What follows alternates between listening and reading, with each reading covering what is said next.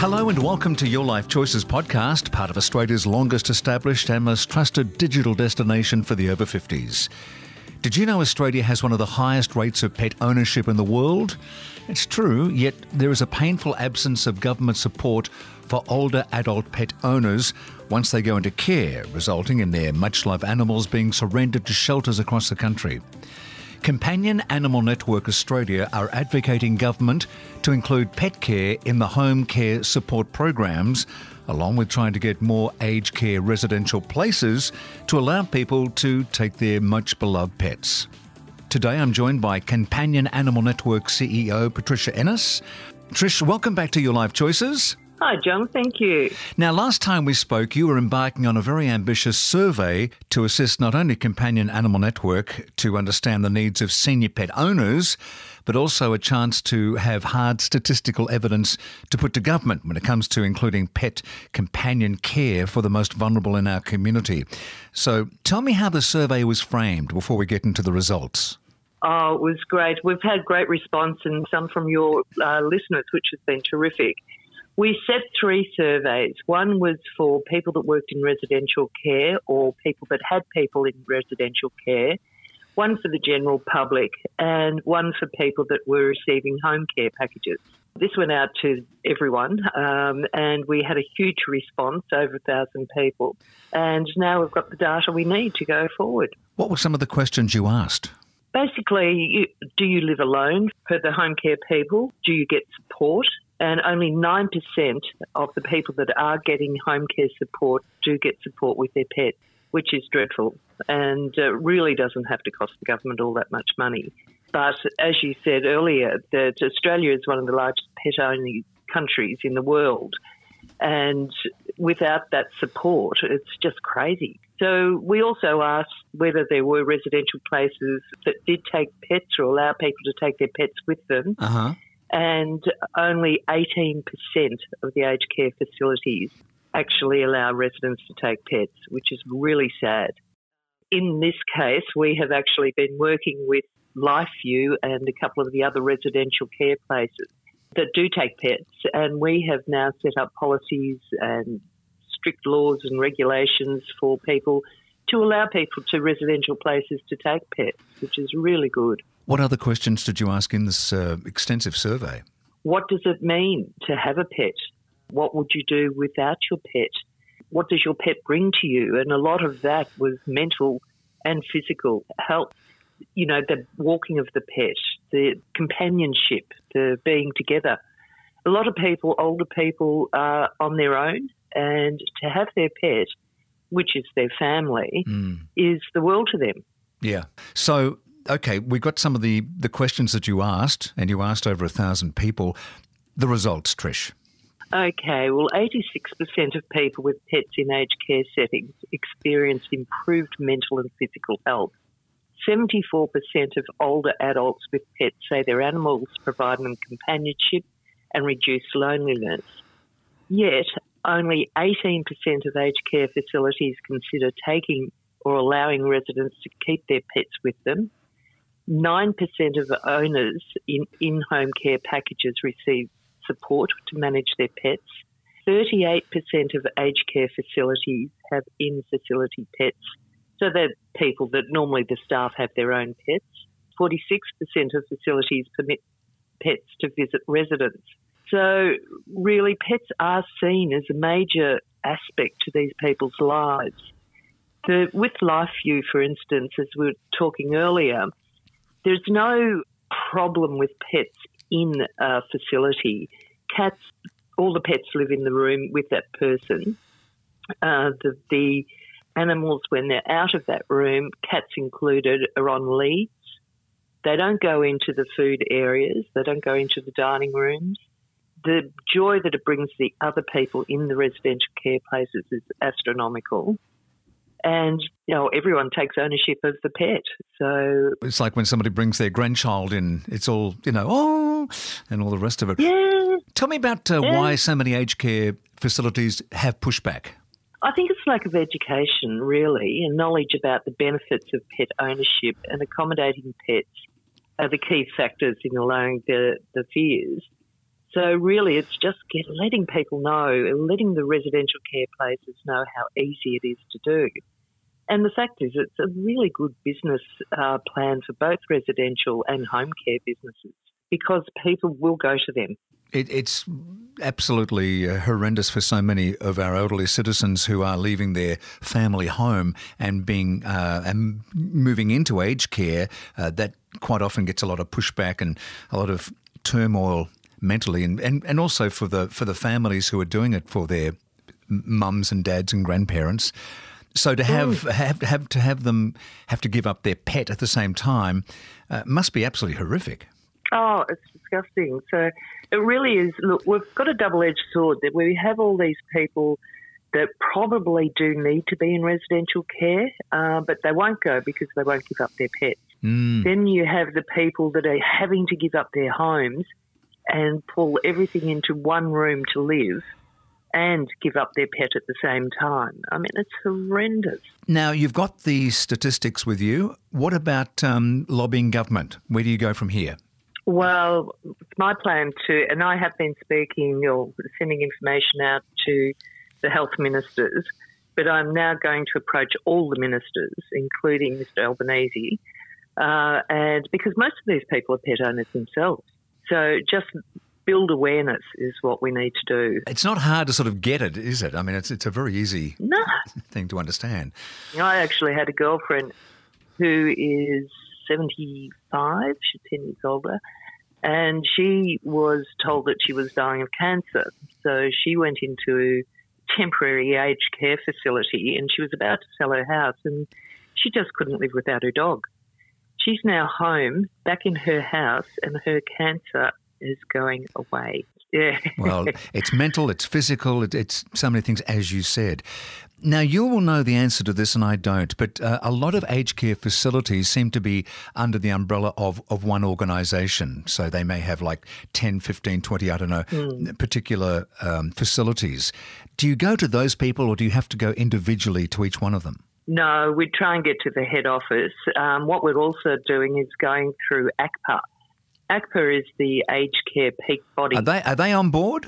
Yes, they are. Um, I've actually got I'm one. I'm hearing a however. However, yes. That we need to get more exposure through them.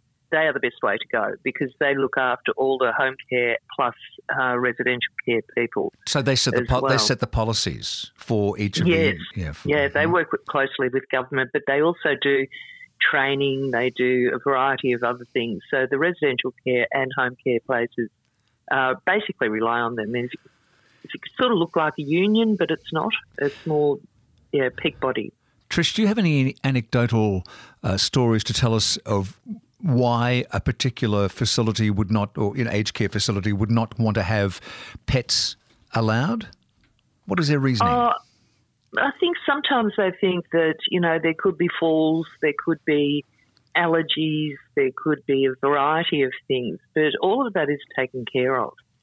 Um, so within these policies and, and paperwork that we've put together, um, anyone can go on our site and have a look at it. Uh, the, the pet aged care site is pet friendly aged care dot com dot a u.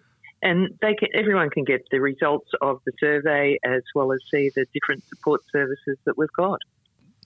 Trish, when people are looking to move into aged care, the fact that they are allowing pets would be a big factor, I would imagine.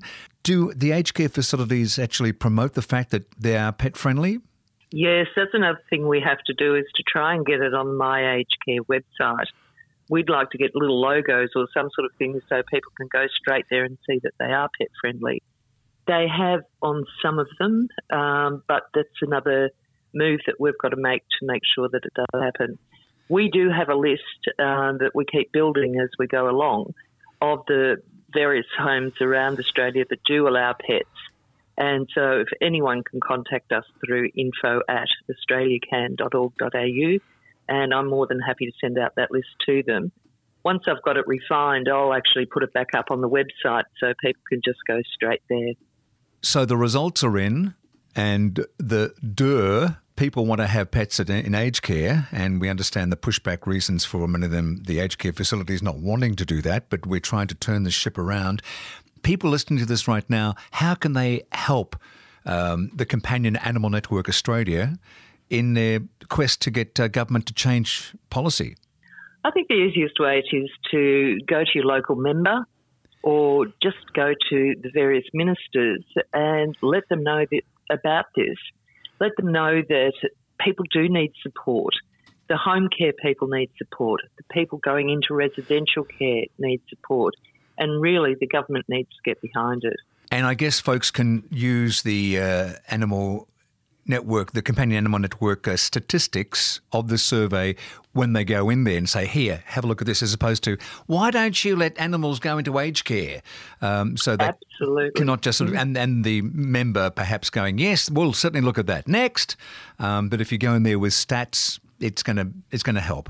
And that's that's what this is all Absolutely. About, having hard evidence to show those who do make policy, whether it be on the ground or in in Canberra or state. Well, that's exactly it. And, you know, that's why we did the surveys in the first place, because otherwise we're just yet another animal charity, if you like, mm. that uh, pushes a good idea. But we need the stats to be able to go, right, this is what the people are saying. So.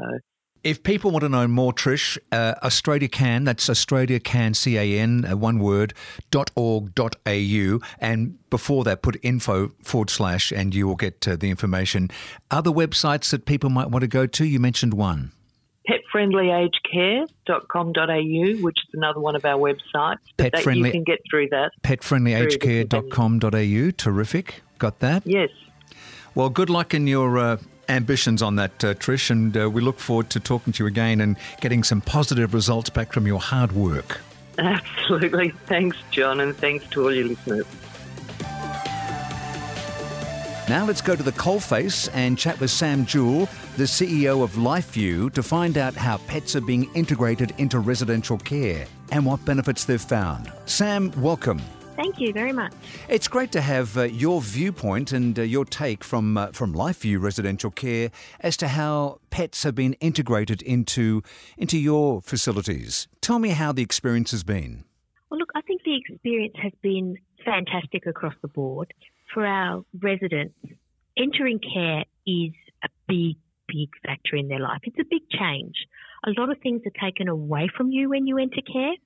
And if you have to then take your furry loved one away, that's even more trauma. So by being able to bring your pet with you into care, it lessens that trauma and lessens the um, the loneliness and the isolation that come with it. Also, our staff benefit because they see the joy in your face when you have your pet. I'm sure that you have a lot of anecdotal evidence as to the benefits, as you just mentioned, uh, not only mentally but, but physically. Could you expand on that? Yep, sure. Um, so by having a pet, you remain as independent as possible, and it's having purpose. So looking after a pet gives you purpose, as well as companionship. So that purpose might mean that each day you get up and you walk the dog outside. So you're moving. You're also socially interacting. Mm. Could be a cat, so you're cleaning the litter, or you've got the responsibility to, to feed that pet. Now, whether you remember or not, or whether we stick a chart up on the wall which reminds you the time and the day that you're going to feed that pet to assist those who may have some memory loss. But the whole interaction and movement just make much better health outcomes for those who bring their pets with them. Well, it's a traumatic time anyway, moving into care, and I don't have to tell you what uh, some of the horror stories of you know, having to you know, put mum, in inverted commas, or dad into aged care, but to know that they, they have still a, a connection with their previous life by keeping their animals. So, so much for all the benefits. Have there been any drawbacks? Oh, look, some of the drawbacks, you know, um, it's communal living, so not everybody is going to be a pet lover. Mm. So that's why we do have some rules and regulations, you know, such as pets aren't allowed in the dining room. There's two things there. Some people want to eat in peace. I know if my dog was there, it would be begging for food. A Labrador? Um, no, right. But a golden retriever, oh, wouldn't it? They're, you know, same. Very much the same. They're all hoovers. Yeah. So, but, but then also, you know, you've got hygiene reasons. But also because everybody would be feeding the pet and it would become quite um, overweight. Yeah, sure. So, you know, we have those certain rules and then there's other rules such as the pet must be on a lead when it's being walked through the home. And that's for everybody's safety. Prior to pets coming in, yeah, you know, we have them, they have to be vet checked, they have to have their vaccinations, those types of things. So they work. Pretty much like also, the humans. We've all got to be vaccinated these days. Yeah. Um, and then there's um, also the, the fact that we have to ensure that the pet is settling, because it's also a big change for them. They might have come from a big house with a big backyard, and now they're sort of confined to a room for the majority of the day, other than when they might be being walked, or cats take a bit longer to settle and they mm-hmm. don't like people coming in and out. So there is that thing that it's also got to be good for the pet as well. Sam, obviously your facility, LifeView, does have procedures in place to have pets, but not all facilities do. No, that, that's right, John. So not every facility does. I think it's a, like a lot of things. There's a lot of choice in the marketplace. Some people, you know, choose to offer this and some don't.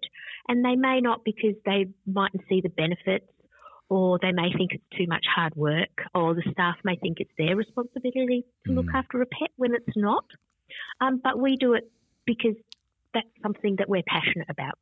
Sam, before we go, can you give me an example of uh, how a pet has been integrated into one of your LifeView residential care facilities? Sure. So um, at one of our homes, we've had a gentleman move in um, and we didn't know he had a dog, and he kept it very quiet. But then every day he would go out for a long day and wouldn't come back.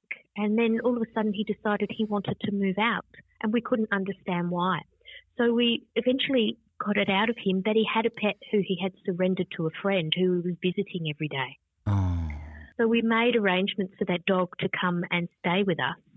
Dog now lives with us. He's now settled. They're reunited.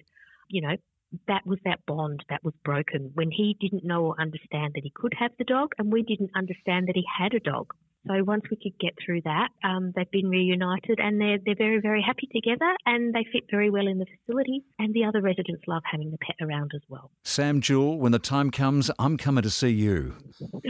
I'll hold you to that. Sam, thank you so much indeed. We do appreciate your time today, and uh, we wish you nothing but success in the future, and we hope that you're the blueprint for many other aged care facilities right around Australia. Thank you, John. Our thanks to Sam Jewell, the C E O of LifeView Residential Care, and to Trish Innes, the C E O of Companion Animal Network.